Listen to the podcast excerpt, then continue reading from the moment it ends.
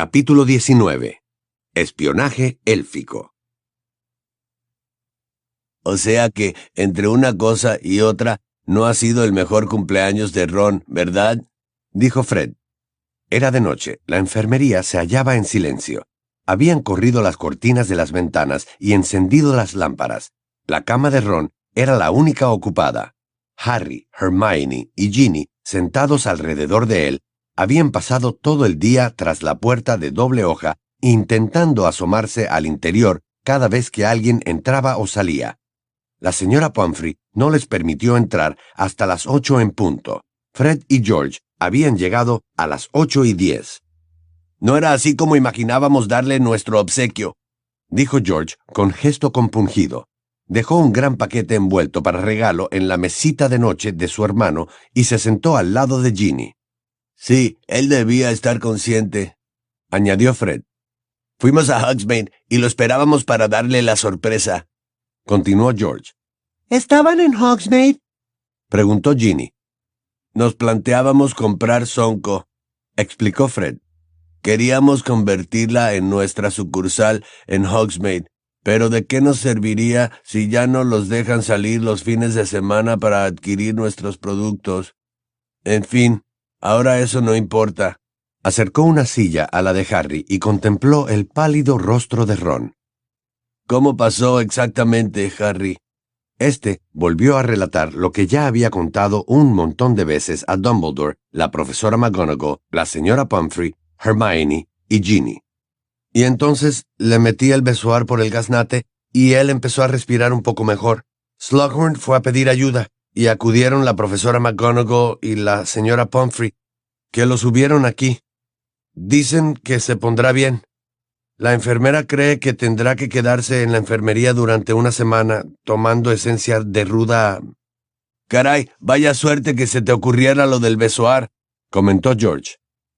La suerte fue que hubiera uno en la habitación, puntualizó Harry. Se le helaba la sangre cada vez que pensaba en lo que habría sucedido si no hubiera dado con aquella piedra. Hermione emitió un sollozo casi inaudible. Llevaba todo el día más callada de lo habitual. Al llegar, se había abalanzado sobre Harry, pálida como la cera, para preguntarle qué había ocurrido, pero después apenas había participado en la interminable discusión entre Harry y Ginny acerca de cómo habían envenenado a Ron. Se limitó a quedarse de pie junto a ellos en el pasillo, con las mandíbulas apretadas y cara de susto, hasta que por fin les permitieron entrar a verlo. ¿Lo saben ya papá y mamá? le preguntó Fred a Ginny. Sí, ya lo han visto. Llegaron hace una hora. Ahora están en la oficina de Dumbledore, pero no tardarán en volver.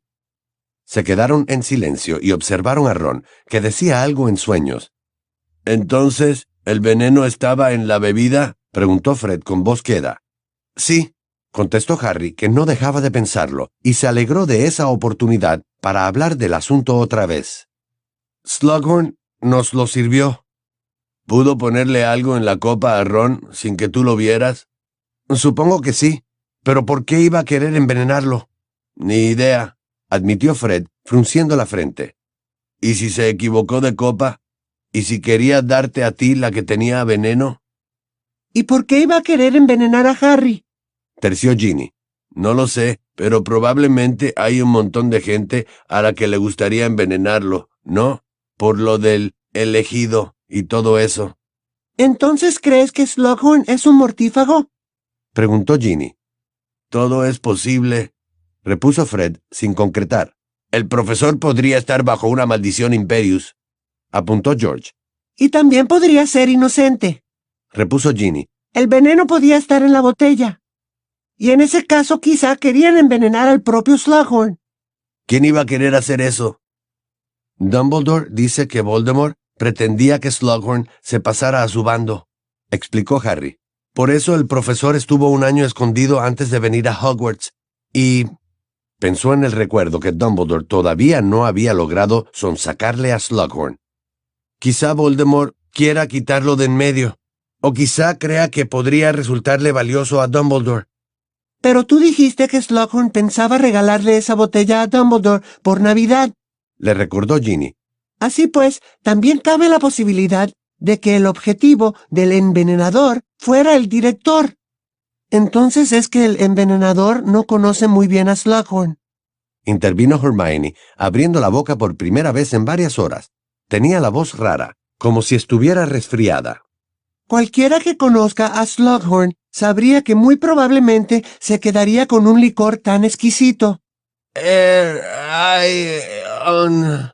Susurró de pronto Ron con voz ronca.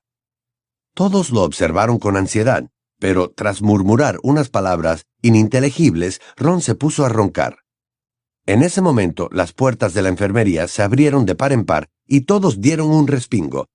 Hagrid entró con paso decidido, el cabello mojado de lluvia, el abrigo de piel de castor ondeando y una ballesta en mano.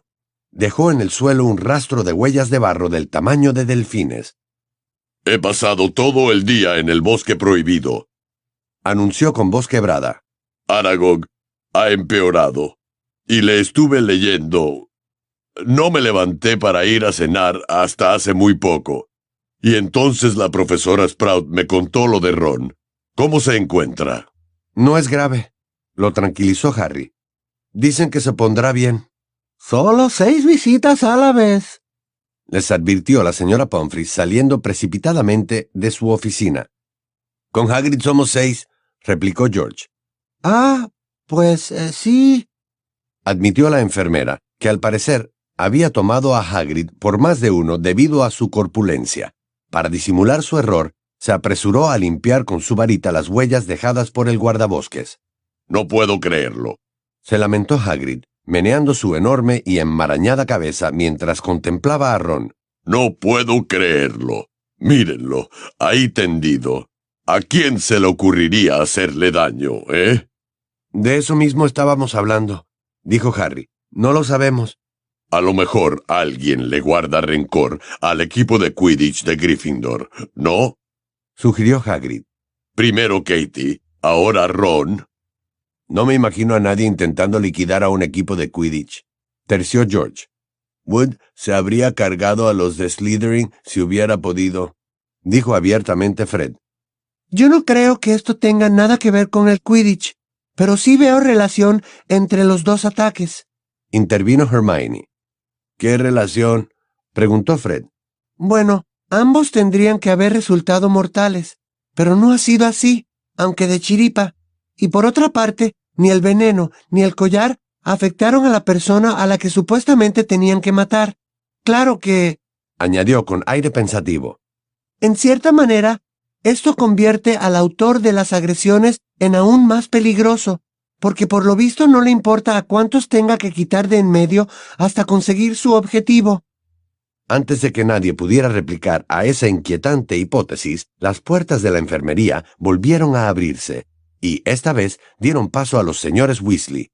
En su anterior visita no habían hecho más que asegurarse de que Ron se recuperaría por completo, pero ahora la señora Weasley abrazó fuertemente a Harry. Dumbledore nos ha contado cómo lo salvaste con el besoar, dijo entre sollozos. Oh, Harry, no sabemos cómo agradecértelo. Primero salvaste a Ginny, después a Arthur, y ahora has salvado a Ron. No creo que... Yo no... farfulló Harry con apuro. Ahora que lo pienso, la mitad de nuestra familia te debe la vida, intervino el señor Weasley emocionado. Bueno, lo único que puedo asegurar es que los Weasley estuvimos de suerte el día que Ron decidió sentarse en tu compartimiento en el expreso de Hogwarts. Harry. El muchacho no supo qué responder y casi se alegró cuando la señora Pomfrey volvió a recordarles que tan solo podía haber seis visitas alrededor de la cama de Ron. Hermione y él se levantaron en el acto, y Hagrid decidió salir con ellos, de modo que dejaron a Ron con su familia. Es terrible, gruñó Hagrid, mientras los tres recorrían el pasillo hacia la escalinata de mármol. A pesar de todas las medidas de seguridad que han instalado, los chicos siguen sufriendo accidentes. Dumbledore está preocupadísimo. No es que hable mucho, pero se lo noto. ¿Y no se le ha ocurrido nada? preguntó Hermione ansiosa. Supongo que habrá sopesado cientos de ideas porque tiene un cerebro privilegiado, replicó Hagrid, incondicional del director. pero no sabe quién envió ese collar ni quién puso veneno en la bebida, ya que si lo supiera habrían atrapado a los responsables, ¿no? Lo que me preocupa, continuó bajando la voz y mirando hacia atrás. Harry por si acaso se aseguró de que Peeves no estuviera en el techo. Es ¿hasta cuándo podrá seguir abierto Hogwarts si continúan atacando a los alumnos? Se repite la historia de la Cámara de los Secretos, ¿no? El pánico se apoderará de la gente. Habrá más padres que sacarán a sus hijos del colegio. Y antes de que nos demos cuenta, el consejo escolar... Se interrumpió al ver que el fantasma de una mujer de largo cabello se deslizaba serenamente por su lado. Luego prosiguió con un ronco susurro. El consejo escolar querrá cerrar el colegio para siempre. ¿Cómo van a hacer eso? dijo Hermione preocupada.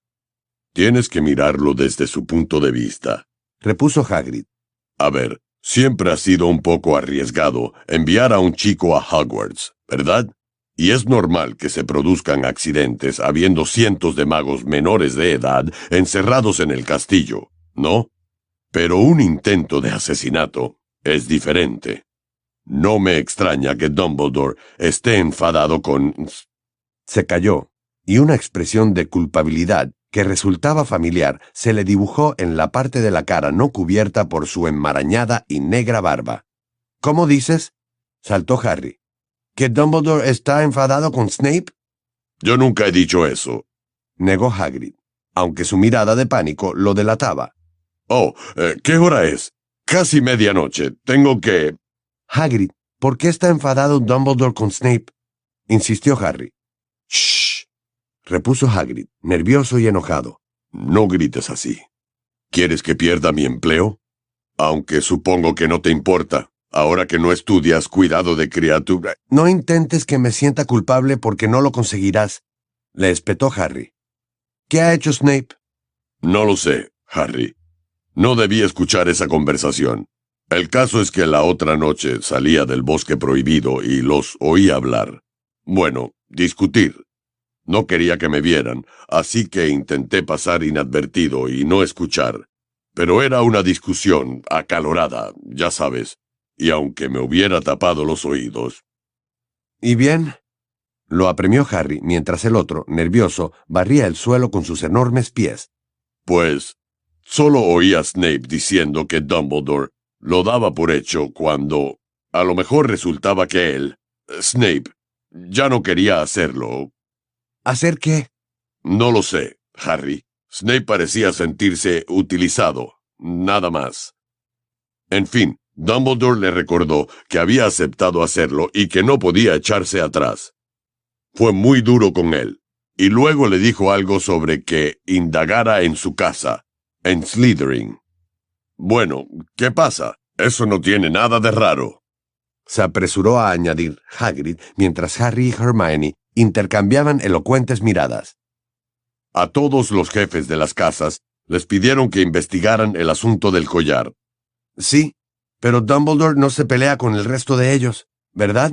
adujo Harry. Oye. Inquieto, Hagrid retorció la ballesta, que se partió por la mitad con un fuerte chasquido. Diantre. Oye, ya sé lo que piensas de Snape, y no me gustaría que sacaras conclusiones erróneas de lo que te he explicado. Cuidado, les advirtió Hermione. Se volvieron a tiempo de ver la sombra de Argus Filch proyectada en la pared antes de que el conserje doblara la esquina, jorobado y con los carrillos temblorosos. Ajá.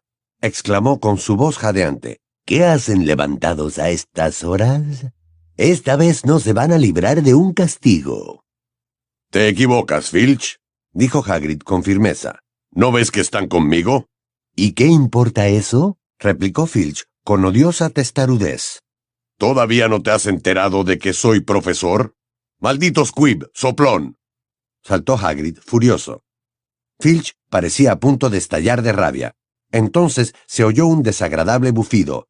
La señora Norris había llegado sin que nadie la viera y se retorcía sinuosamente alrededor de los delgados tobillos del conserje. Váyanse, susurró Hagrid con disimulo. Harry no necesitó que se lo repitiera. Ambos amigos se echaron a correr y no volvieron la cabeza, pese a que las fuertes voces de Hagrid y Filch resonaban a sus espaldas. Se cruzaron con Pibbs cerca del pasillo que conducía a la torre de Gryffindor, pero el poltergeist pasó como una centella en dirección a los gritos, riendo y cantando. Cuando haya un conflicto, un problemón, llamen a Pipsy y él empeorará la situación. La señora gorda estaba dormitando y no le hizo ninguna gracia que la despertaran, pero se apartó a regañadientes para dejarlos entrar en la sala común, que afortunadamente estaba tranquila y vacía. Los estudiantes no parecían saber lo que le había sucedido a Ron, y eso alivió a Harry, pues ya lo habían interrogado bastante todo el día. Hermione le dio las buenas noches y se fue al dormitorio de las chicas. Él se quedó abajo y se sentó junto al fuego a contemplar las menguantes brasas. De modo que Dumbledore había discutido con Snape. Pese a todo lo que el director le había dicho a Harry, pese a su insistencia en que confiaba ciegamente en Snape, al final había perdido los estribos con él. Por lo visto, no creía que éste se hubiera esforzado lo suficiente en investigar a los alumnos de Slytherin, o quizá en investigar a un alumno de Slytherin en particular, Draco Malfoy.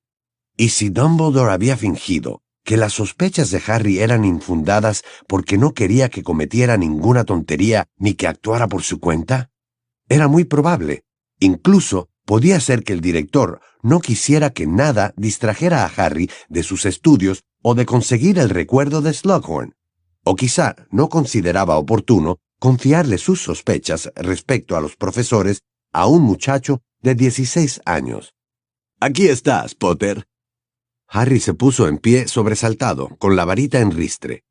Creía que no había nadie en la sala común, y le sorprendió que de pronto se levantara alguien tan grandote de una butaca distante. Cuando se fijó mejor, vio que era Cormac McLagin. Estaba esperando que volvieras, dijo McLagin sin prestar atención a la varita de Harry. Debo de haberme quedado dormido. Mira, vi cómo se llevaban a Weasley a la enfermería y no creo que pueda jugar en el partido de la semana que viene. Harry tardó unos segundos en comprender lo que insinuaba McLagin. Ah, sí, el partido de Quidditch, dijo. Se guardó la varita en el cinturón de los vaqueros y, cansado, se mesó el pelo. Es verdad, quizá no pueda jugar. Entonces me pondrás a mí de guardián, ¿no? Sí, supongo que sí. No se le ocurría ningún argumento en contra. Al fin y al cabo, después de Ron, McLagin era el que había parado más lanzamientos el día de las pruebas. Estupendo. ¿Cuándo es el entrenamiento? ¿Qué? Ah, sí. Hay uno mañana por la noche. Perfecto. Oye, Potter, antes tendríamos que hablar un poco. Se me han ocurrido algunas ideas sobre estrategia que quizá te resulten útiles. De acuerdo, dijo Harry sin entusiasmo. Pero ya me las explicarás mañana porque ahora estoy muy cansado. Buenas noches. La noticia de que habían envenenado a Ron se extendió como la pólvora al día siguiente, pero no causó tanta conmoción como la agresión sufrida por Katie. Por lo visto, la gente creía que podía tratarse de un accidente, dado que Ron se hallaba en la oficina del profesor de pociones en el momento del envenenamiento. Además, como le habían dado un antídoto de inmediato, en realidad no le había pasado nada grave. De hecho, a la mayoría de los estudiantes de Gryffindor les interesaba más el próximo partido de Quidditch contra Hufflepuff, ya que muchos querían ver cómo castigaban a Zacharias Smith, que jugaba de cazador en el equipo de esa casa a causa de los comentarios que había hecho por el megáfono mágico durante el partido inaugural contra Slytherin. En cambio, a Harry nunca le había interesado menos el Quidditch. Estaba cada vez más obsesionado con Draco Malfoy. Examinaba el mapa del merodeador siempre que tenía ocasión y a veces daba rodeos hasta donde solía estar Malfoy, pero todavía no lo había sorprendido haciendo nada extraño. Sin embargo, seguían existiendo esos momentos inexplicables en que Malfoy desaparecía por completo del mapa. Pero Harry no tenía mucho tiempo para darle vueltas a ese problema, porque estaba muy ocupado con los entrenamientos de Quidditch, las tareas y el hecho de que Cormac McLagin y Lavender Brown lo seguían allá donde fuera. Harry no sabía quién de los dos era más pesado, porque McLagin no paraba de lanzarle indirectas de que le convenía más tenerlo a él como guardián titular que a Ron, y afirmaba que cuando lo viera jugar varias veces seguidas acabaría convenciéndose. También le encantaba criticar a los otros jugadores y le proporcionaba detallados ejercicios de entrenamiento, de modo que en varias ocasiones Harry tuvo que recordarle quién era el capitán del equipo. Por su parte, Lavender continuaba acercándosele con sigilo para hablarle de Ron, y Harry consideraba que eso era aún más agotador que las lecciones de Quidditch de McLagin. Al principio a Lavender le molestó mucho que nadie le hubiera informado de que Ron estaba en la enfermería. Hombre, soy su novia. Pero por desgracia decidió perdonarle a Harry esa falla de memoria y optó por mantener con él frecuentes y exhaustivas charlas acerca de los sentimientos de Ron, una experiencia sumamente desagradable a la que Harry habría renunciado de buen grado. Oye, ¿por qué no hablas con Ron de esto? le sugirió Harry tras un interrogatorio particularmente extenso que lo abarcaba todo, desde lo que había dicho exactamente Ron acerca de su nueva túnica de gala hasta si Harry creía o no que su amigo consideraba seria su relación con ella. Lo haría si pudiera, pero cuando entro a verlo siempre está durmiendo. Se quejó la Vender. Ah, sí, se asombró Harry, pues él lo encontraba completamente despierto todas las veces que subía a la enfermería, muy interesado en las noticias sobre la disputa entre Dumbledore y Snape y dispuesto a insultar a McLagin en cuanto fuera posible. ¿Sigue yendo a visitarlo Hermione Granger? Preguntó de pronto la Vender. Sí, me parece que sí. Es lo normal, ¿no? Son amigos, contestó Harry, un tanto incómodo. ¿Amigos? No me hagas reír. Ella pasó semanas sin dirigirle la palabra cuando Ron empezó a salir conmigo, pero supongo que quiere hacer las paces con él ahora que se ha vuelto tan interesante. ¿Crees que es interesante que te envenenen? En fin, lo siento. Tengo que irme. Mira, ahí viene McLagin para hablar de Quidditch conmigo, añadió Harry sin despegarse de la pared, y tras colarse por una puerta, echó a correr por el atajo que lo llevaría hasta el aula de pociones, a donde por fortuna ni Lavender ni McLagin podían seguirlo. El día del partido de Quidditch contra Hufflepuff, Harry pasó por la enfermería antes de ir al campo. Ron estaba muy nervioso. La señora Pumphrey no lo dejaba bajar a ver el partido porque creía que eso podía sobreexcitarlo. ¿Qué tal va McLagin? preguntó. Al parecer, no se acordaba de que ya le había hecho esa pregunta dos veces. Ya te lo he dicho, respondió Harry sin perder la paciencia. No querría quedármelo aunque fuera un jugador de talla mundial. No para de decirle a todo el mundo lo que tiene que hacer, y se cree que jugaría mejor que los demás en cualquier posición. Estoy deseando librarme de él. Y hablando de librarse de pesados, añadió mientras se ponía en pie y tomaba su saeta de fuego. ¿Quieres hacer el favor de no hacerte el dormido cuando la Vender viene a verte? Me está volviendo loco a mí también. Oh, dijo Ron, avergonzado. Sí, de acuerdo. Si ya no quieres salir con ella, díselo. Sí, es que eh, no es tan fácil, ¿sabes? Hizo una pausa y añadió, fingiendo indiferencia. ¿Vendrá Hermione a verme antes del partido? No, ya ha bajado al campo con Ginny. Oh, repitió Ron, ahora apesadumbrado. Bien, buena suerte.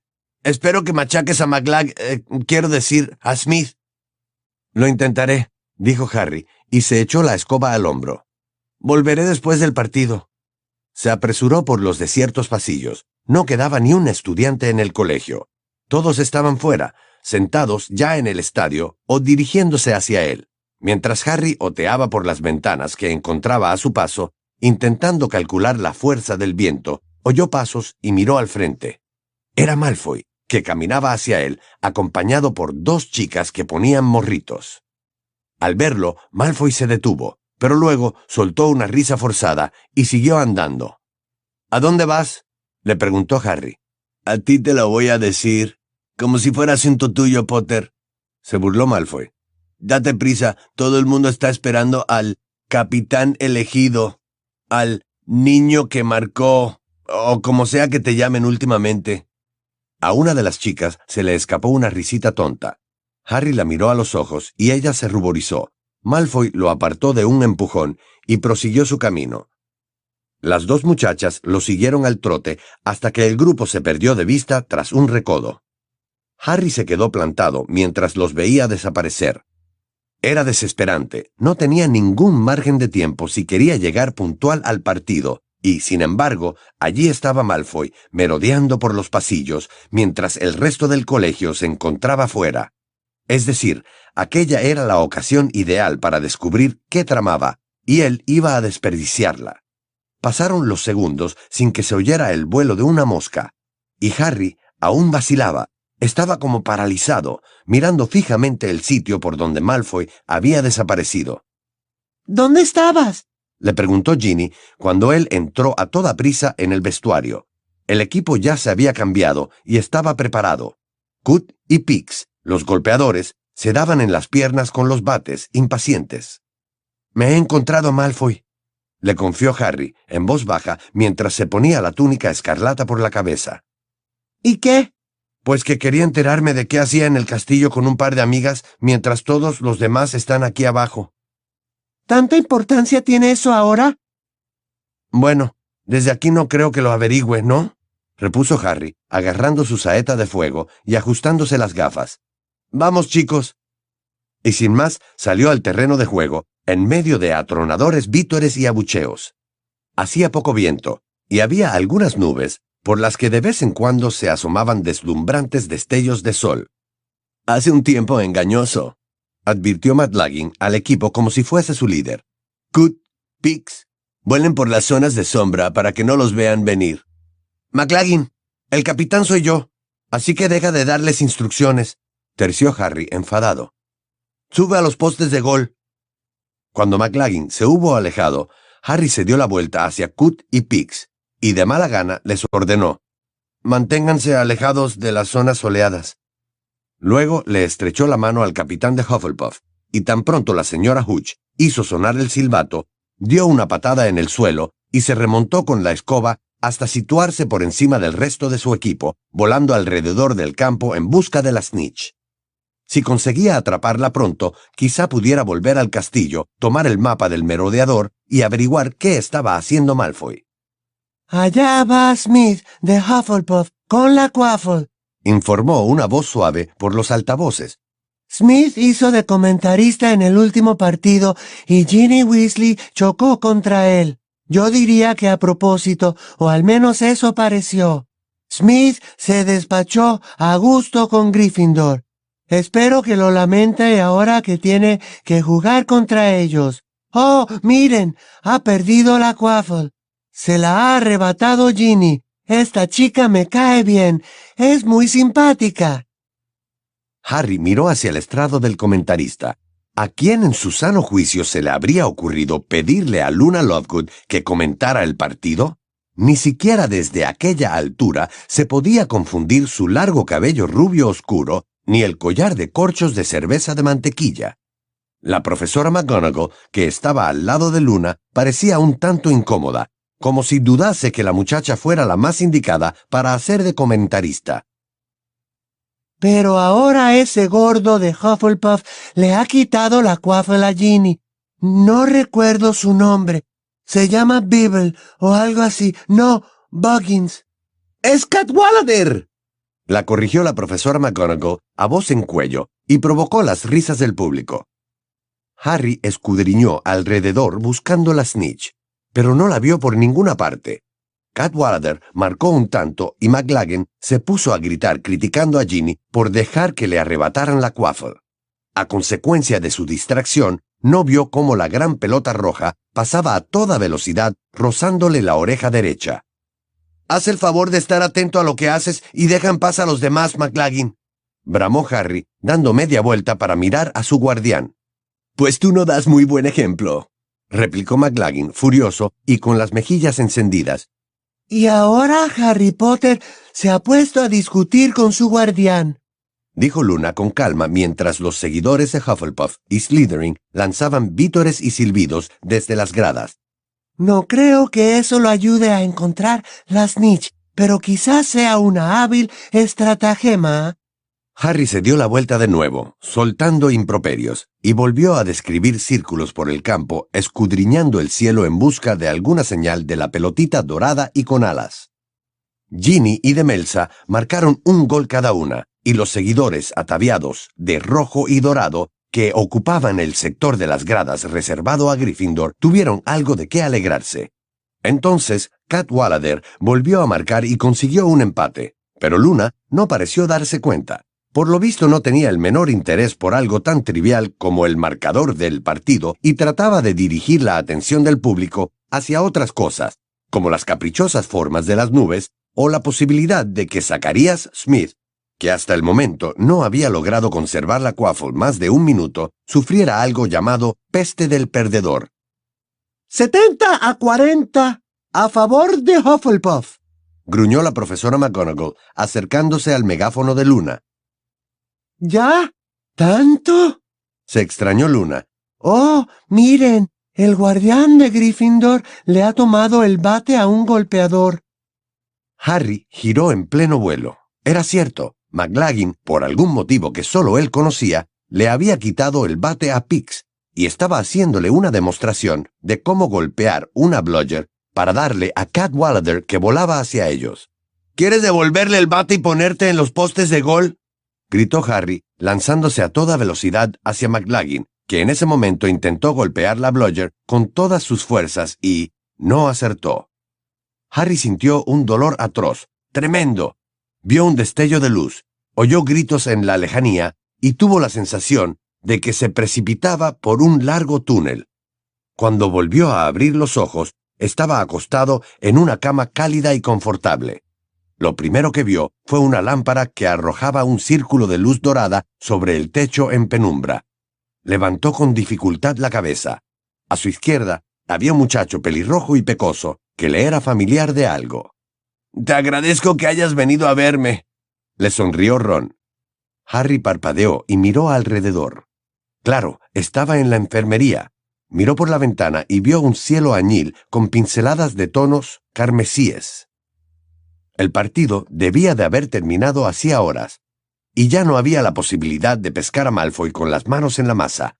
Notó un peso extraño en la cabeza, levantó una mano y se tocó un rígido turbante de vendajes. ¿Qué pasó? Fractura de cráneo, le informó la señora Pomfrey, que se acercó solícita y le hizo apoyar la cabeza en la almohada. No tienes de qué preocuparte. Te lo arreglé enseguida, pero esta noche te quedarás aquí. No conviene que hagas esfuerzos excesivos, al menos durante unas horas. No quiero pasar la noche aquí, protestó Harry. Se incorporó y retiró las mantas. Quiero ir en busca de McLagin y matarlo. Me temo que eso encaja en la categoría de esfuerzos excesivos, replicó la enfermera, empujándolo hacia la cama y amenazándolo con la varita. Permanecerás aquí hasta que te dé el alta, Potter y si te levantas, llamaré al director. La señora Pumphrey regresó a su oficina, y Harry se dejó caer sobre la almohada, rabioso. ¿Sabes por cuánto hemos perdido? le preguntó a Ron. Pues sí, repuso su amigo con gesto de disculpa. El resultado final fue 320 a 60. Genial, resopló Harry. Sencillamente genial. Cuando agarre a ese McLagin. ¿Cómo quieres agarrarlo? Si es más grande que un troll, le recordó Ron, no sin razón. Opino que hay muchas razones para hacerle ese maleficio de las uñas de los pies que sacaste de tu libro de pociones, aunque no me extrañaría que el resto del equipo se encargara de él antes de que salgas de aquí, porque no están nada contentos. En la voz de Ron había un dejo de júbilo mal disimulado. Harry comprendió que su amigo estaba encantado de que McLagin lo hubiera estropeado todo. Se quedó contemplando el círculo de luz proyectado en el techo. No le dolía la cabeza, recién curada, pero sí le molestaba un poco bajo tantos vendajes. He oído los comentarios del partido desde aquí, dijo Ron, y esta vez la risa le hizo temblar la voz. Espero que Luna siga haciendo de comentarista a partir de ahora. ¿Qué te pareció lo de la peste del perdedor? Pero Harry todavía estaba demasiado ofuscado para ver el lado cómico de la situación y Ron dejó de reírse. Ginny ha venido a verte cuando estabas inconsciente, explicó tras una larga pausa.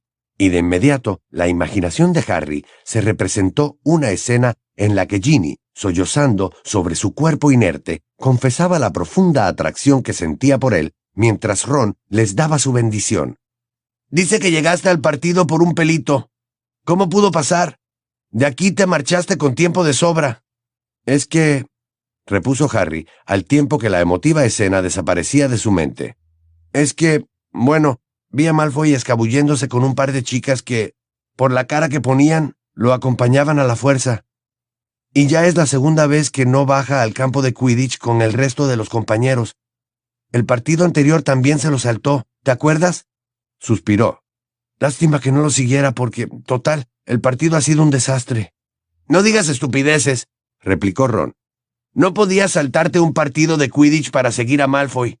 Eres el capitán del equipo. Quiero saber qué está tramando.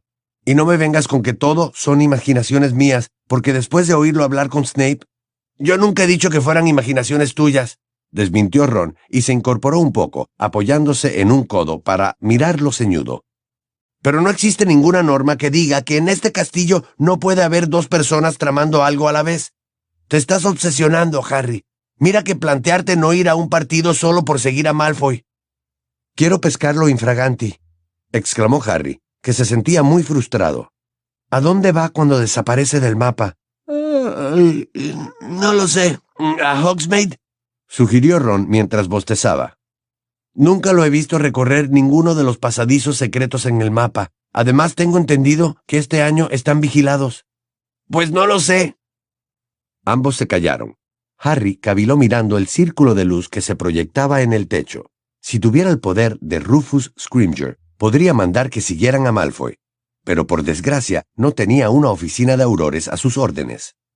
Por un instante pensó en intentar organizar algo con el ED. Pero una vez más surgía el problema de que los profesores echarían en falta a los alumnos en las clases. Al fin y al cabo, la mayoría de los estudiantes tenían los horarios hasta los topes. Se oyó un débil ronquido proveniente de la cama de Ron. Al cabo de un rato la señora Pomfrey salió de su oficina enfundada en un camisón muy grueso.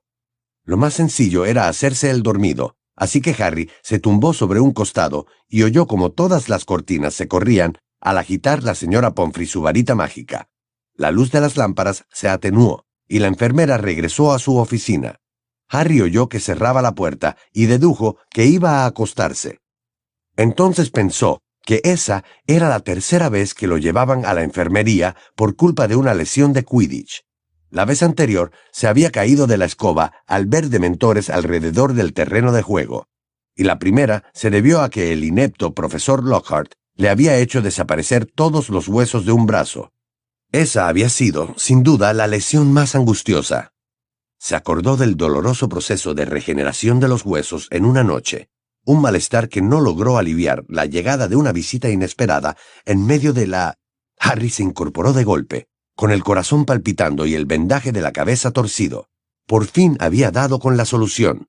Sí, había una forma de seguir a Malfoy. ¿Cómo podía haberlo olvidado? ¿Por qué no se le había ocurrido antes? Pero la cuestión era que no sabía cómo llamarlo. ¿Cómo se hacía? Indeciso, musitó quedamente en la oscuridad. ¿Creature? Se produjo un fuerte chasquido, y se oyeron chillidos y correteos por la sala. Ron despertó sobresaltado y preguntó, ¿Qué pasa? Harry apuntó la varita hacia la puerta de la oficina de la señora Pumphrey y murmuró, ¡Mufliato! para que la enfermera no acudiera a ver qué ocurría. Luego se deslizó hasta el borde de la cama para averiguar quién hacía esos ruidos. Dos elfos domésticos estaban enzarzados en medio del suelo. Uno llevaba un suéter, granate y varios gorros de lana. El otro un trapo viejo y mugriento atado en la cintura como si fuera un taparrabos. Se oyó otro fuerte estampido, y Pibbs, el poltergeist, apareció en el aire suspendido sobre los dos elfos. ¿Has visto esto, Pipipote? le dijo a Harry, señalando la pelea, y soltó una sonora carcajada. Mira cómo se pegan esas criaturitas. Mira qué mordiscos se dan. ¡Qué puñetazos! Creature no insultará a Harry Potter delante de Dobby. No, señor. O Dobby se encargará de cerrarle la boca a Creature. Chillaba Dobby. ¡Qué patadas! ¡Qué arañazos! Se admiró Peeves al tiempo que les lanzaba trozos de tiza para enfurecerlos aún más. ¡Qué pellizcos! ¡Qué codazos! Critcher opinará lo que quiera de su amo, claro que sí, y sobre la clase de amo que es, el muy repugnante amigo de los sangre sucia. ¡Oh! ¿Qué diría la pobre ama de Critcher? No llegaron a saber qué habría dicho el ama de Critcher, porque en ese momento Dobby golpeó con su pequeño y nudoso puño a Critcher y le hizo saltar la mitad de los dientes. Harry y Ron se levantaron y separaron a los elfos, aunque éstos siguieron intentando darse patadas y puñetazos, asusados por Peeves, que volaba alrededor de la lámpara gritando ¡Métele los dedos en la nariz! ¡Apachúrralo! ¡Tírale de las orejas! Harry apuntó con la varita a Peeves y dijo ¡Pa la lengua! El poltergeist se llevó las manos a la garganta, tragó saliva y salió volando de la habitación, haciendo gestos obscenos, pero sin poder hablar, pues la lengua se le había pegado al paladar. Eso ha estado muy bien, dijo Ron. Levantó a Dobby del suelo y lo sostuvo en alto para que sus extremidades, que no paraban de agitarse, no volvieran a impactar contra Critcher. Es otro de los maleficios del príncipe, ¿no? Sí, contestó Harry, mientras le aplicaba una llave de judo a Critcher. Muy bien. Les prohíbo que peleen. Bueno, te prohíbo a ti, Critcher, que te pelees con Dobby. Dobby, a ti ya sé que no puedo darte órdenes. Dobby es un elfo doméstico libre y puede obedecer a quien quiera, y Dobby hará cualquier cosa que Harry Potter le ordene, repuso el elfo. Las lágrimas resbalaban por su arrugada carita y le caían sobre el suéter. De acuerdo, dijo Harry, y Ron y él soltaron a los elfos, que cayeron al suelo, pero no siguieron peleándose. ¿Me ha llamado el amo? Preguntó Critcher con voz ronca e hizo una exagerada reverencia al tiempo que le lanzaba a Harry una mirada con la que parecía desearle una muerte lenta y dolorosa. Sí, te he llamado, respondió Harry, y miró hacia la oficina de la señora Pomfrey para comprobar si el hechizo mufliato todavía funcionaba. No había señales de que la enfermera hubiera oído ningún ruido. Tengo un trabajo para ti. Critcher hará lo que le ordene el amo, repuso el elfo, con otra reverencia, tan pronunciada que casi se besó los nudosos dedos de los pies. Porque Critcher no tiene alternativa, pero a Critcher le avergüenza tener un amo así, ya lo creo. Dobby lo hará, Harry Potter. Chilló Dobby. Todavía tenía sus ojos grandes como pelotas de tenis, anegados en lágrimas. Para Dobby será un honor ayudar a Harry Potter. Ahora que lo pienso, no estaría mal que lo hagan los dos. Está bien. A ver, quiero que sigan a Draco Malfoy. E ignorando la mezcla de sorpresa y exasperación que reflejó el semblante de Ron, especificó. Me interesa saber a dónde va, con quién se reúne y qué hace. Deberán seguirlo las 24 horas del día. Sí, Harry Potter, exclamó Dobby con un brillo de emoción en los ojos. Y si Dobby lo hace mal, Dobby se tirará desde la torre más alta, Harry Potter. Eso no será necesario, se apresuró a aclarar Harry. Que el amo quiere que siga al pequeño de los Malfoy, dijo Critcher con voz ronca. Que el amo quiere que espíe al sobrino nieto sangre limpia de mi antigua ama. Exacto, confirmó Harry, y se apresuró a atajar el peligro al que se exponía. Y te prohíbo que le avises, Critcher, o que le expliques cuál es tu misión, o que hables con él o le escribas mensajes, o... o te comuniques con él de ningún modo. ¿Entendido? Le pareció que Critcher se esforzaba por hallar alguna falla en las instrucciones que acababa de darle, y esperó. Transcurridos unos instantes, Harry comprobó con satisfacción que el elfo volvía a hacer una exagerada reverencia y decía con resentimiento, el amo está en todo y Critcher debe obedecerlo, aunque Critcher preferiría ser el criado del pequeño Malfoy, por supuesto. Entonces no se hable más. Quiero que me presenten informes con regularidad, pero asegúrense de que no esté rodeado de gente cuando vengan a hablar conmigo. Si estoy con Ron o Hermione, no importa. Y no comenten con nadie lo que les he encargado. Péguense a Malfoy, como si fueran tiritas para verrugas.